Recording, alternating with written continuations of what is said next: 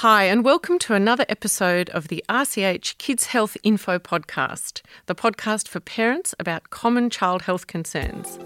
I'm Dr. Margie Danchin, paediatrician here at RCH, and I'll be your host for today. And I'm joined by my good friend, Dr. Anthea Rhodes. Thanks, Margie. On today's episode, we're joined by Dr. Sonia Grover, gynecologist here at the RCH, and we're going to be chatting about common gynecological conditions in young girls. Welcome, Sonia.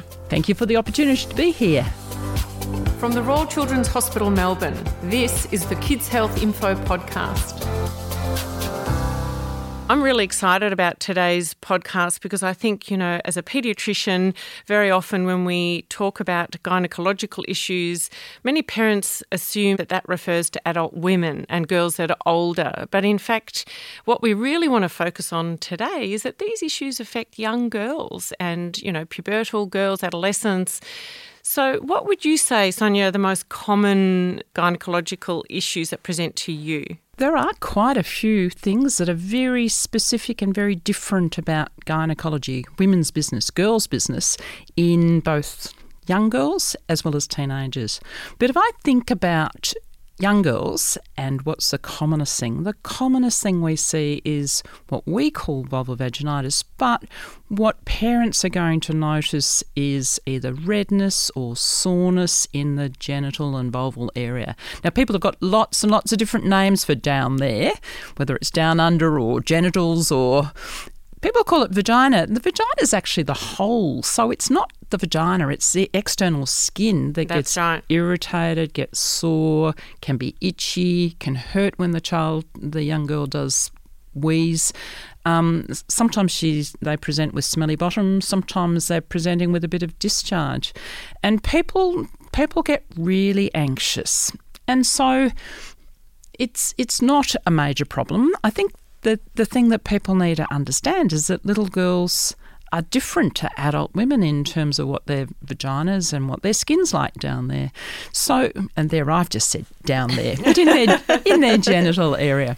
So often these these girls come to us having been to the GPs, having been given courses of antibiotics, have having been given anti-thrush cream. Thrush loves estrogen, and these girls don't have estrogen because they haven't got breasts, they're not having periods, um, and their skin is thin. And because the skin down in the genital area is very thin, it's very easily irritated. The skin inside the vagina is also really thin, and the bacteria that live there are the same as the bacteria that live in the next door place, which is in the bowel. So people have often had swabs done and the swabs always show mixed bowel flora. Now, that's not because she's wiping the wrong direction. And I'm a very straight talking person, but you know, I'm not sure how you organise for your flatus, your poo smells, to go backwards because everyone says you have to wipe backwards. Well, I'm afraid you can't get your flatus that you pass to go. And so, of course, the bacteria that live in the vagina. It's all pretty close quarters. It's very close. They're next door neighbours, so they've got the same germs in the vagina. That's not bad because the germs sit there. The problem is that the germs sitting there can irritate the thin skin, and sometimes that, that will create a little bit of discharge, and the discharge sits between the lips, the, the labia, and the skin gets So, irritated Sonia, and red and what sore. you're saying in young girls is often they'll present with um, itch or, or pain or sort of discomfort passing urine. What sort of treatment would you be talking about then?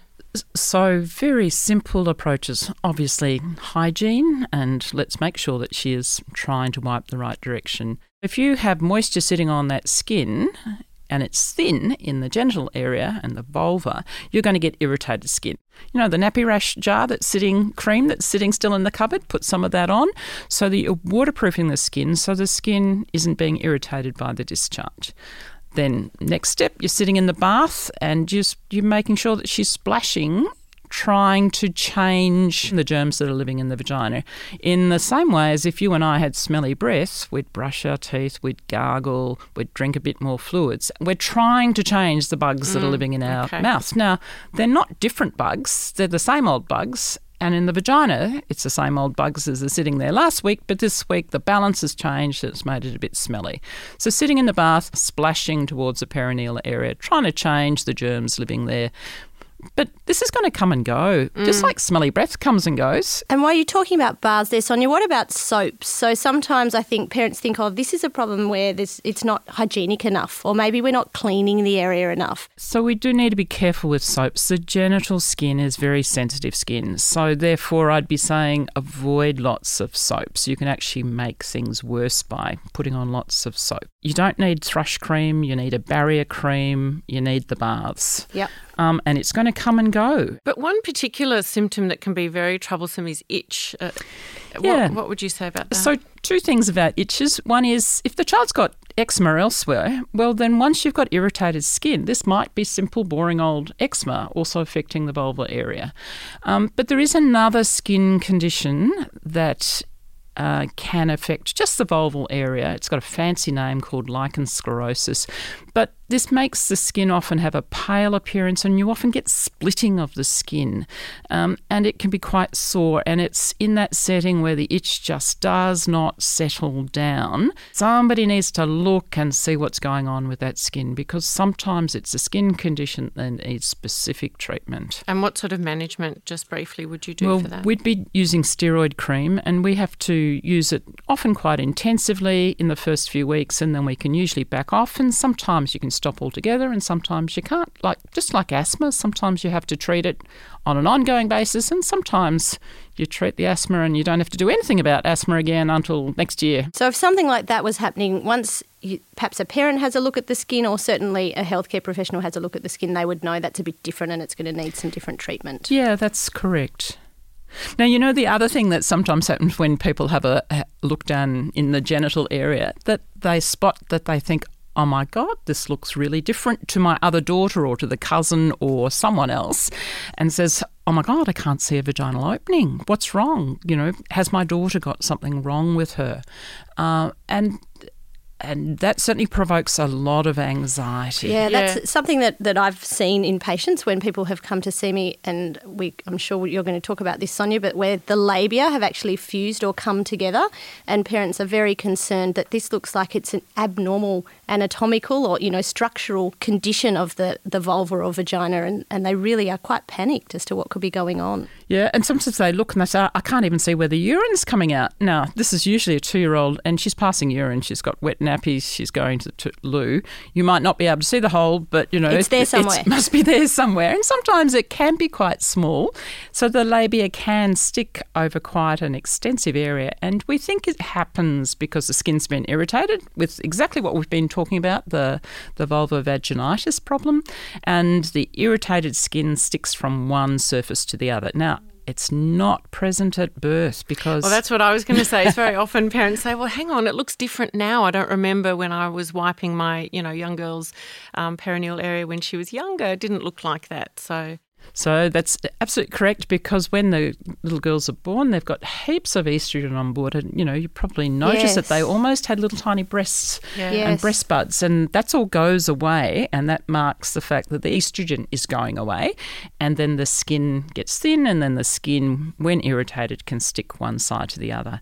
Now, people have done all these fancy sorts of things um, to fix labial adhesion. So people used to, I used to see little girls who somebody had said, "Oh no, you can just pull it apart," um, That and it certainly won't. that sounds painful. I'm not sure if it would be painful. Um, the girls that I would see, the answer was yes, it was, and, and so I would see distressed mothers and distressed daughters, uh, and if you do, sure you can pull it apart and make it all look normal, but there's a really high odds that it's going to come back again. okay. So the question I ask, having started my training in adult land, is: Did I ever see a teenager or a young woman with labial adhesions? And the answer is no, hmm. never. So with time, then this is something that's going to sort itself out. Is that right? Yeah, right? it does. It So, and what you're really saying is you can actually just leave it alone. Absolutely. Yeah. Yeah. Absolutely. GPs will often prescribe um, a steroid cream. Look, you can do that, but there's still the chance, you know, 50% chance it's going to come back again. And it's not causing harm. It's, not upsetting the little She's girl. not upset by it. You know, sometimes when we still see adhesions in four and five year olds who have been toilet trained, that sometimes you'll see, you'll hear that they're going to the loo and when they get up to wash their hands, they're losing a little bit of wee um, because it was caught behind the adhesions. And I would simply say, sit on the loo, count to five, wiggle your bum, make sure all the wee dribbles out from behind the labial adhesions, and the dribbling urine will stop happening. Settle down. Yeah, Yeah. so that's what I guess what I was going to ask. Would there ever be a situation where that is going to become such a problem that it blocks the urine passing? You can't see that I've got a few grey hairs in my head. so I've been around for a little while and I'm aware of two little girls in Victoria, all of Victoria and Tasmania in the last 25 years. Yeah, so very rare. Great. Thanks, Sonia. I think that is very good for parents to hear because this is something that we commonly get asked about, and really nice to hear that you can actually just leave it alone and it will sort itself out.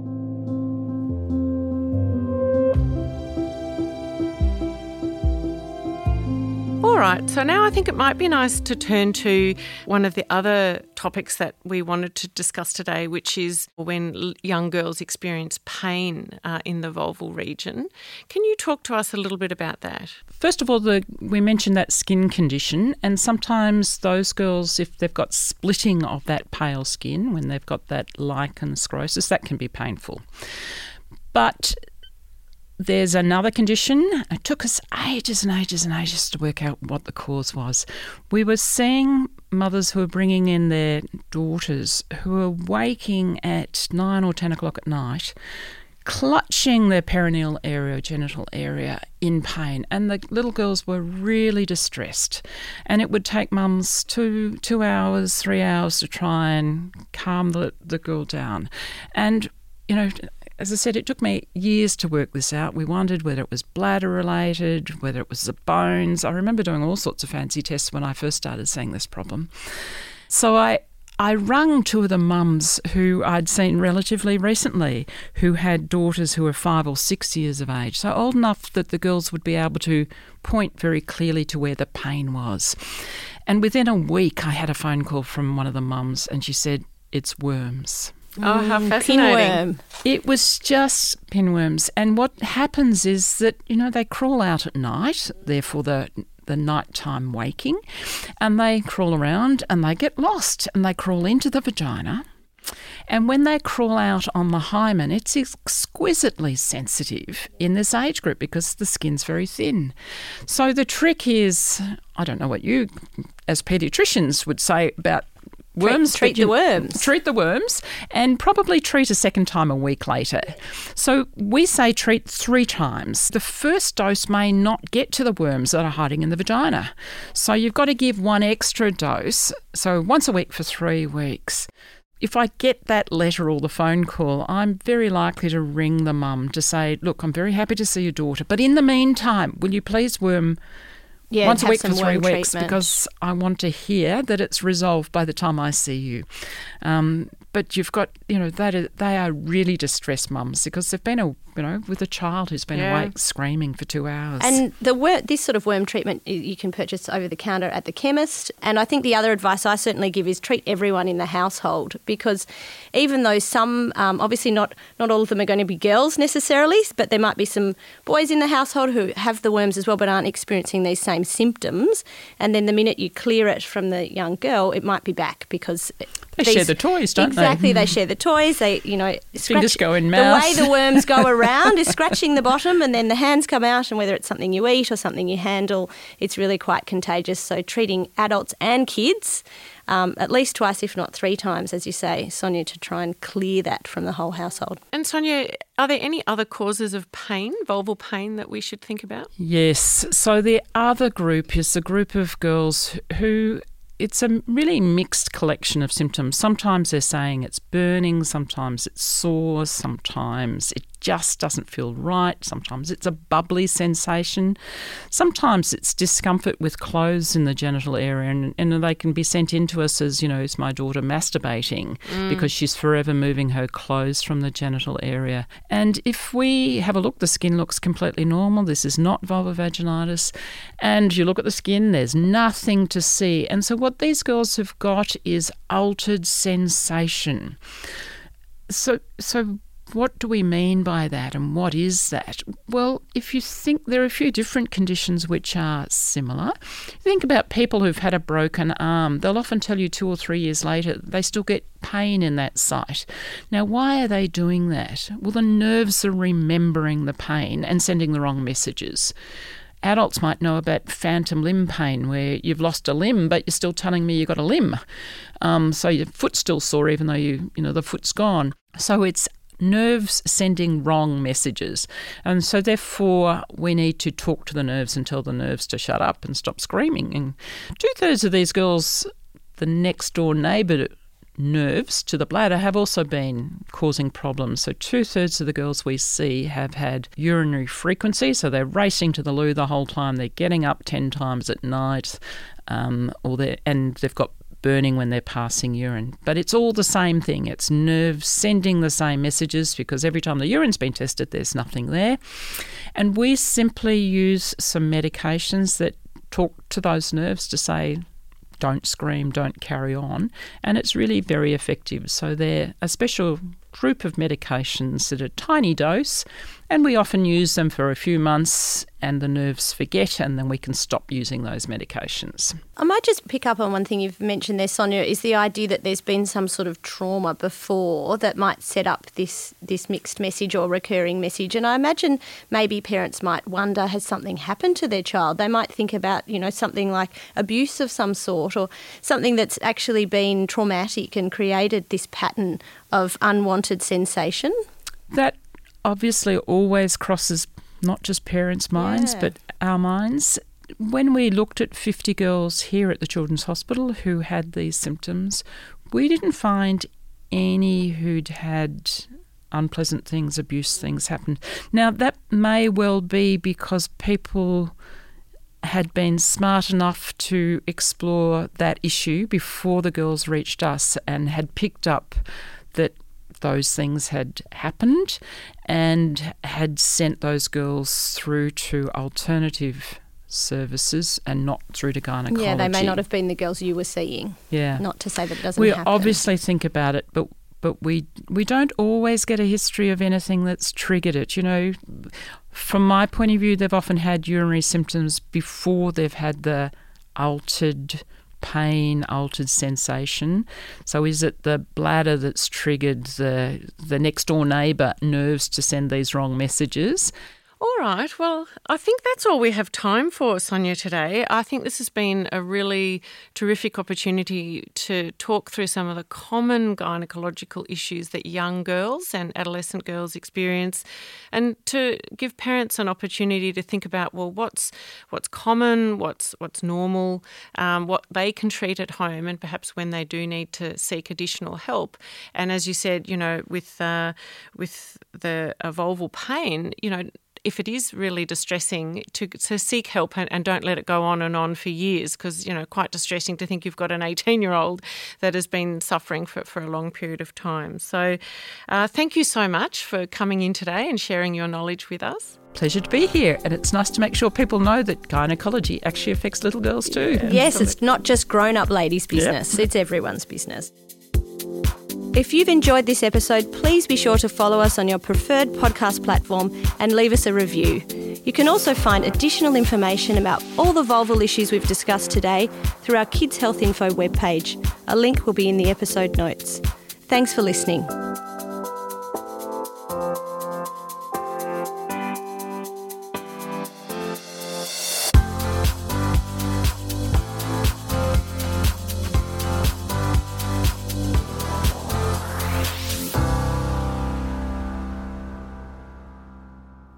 Information provided in this podcast is general in nature and is intended to support, not replace, discussions with your doctor or healthcare professional. If you are concerned about your child, please consult your local healthcare professional for further advice.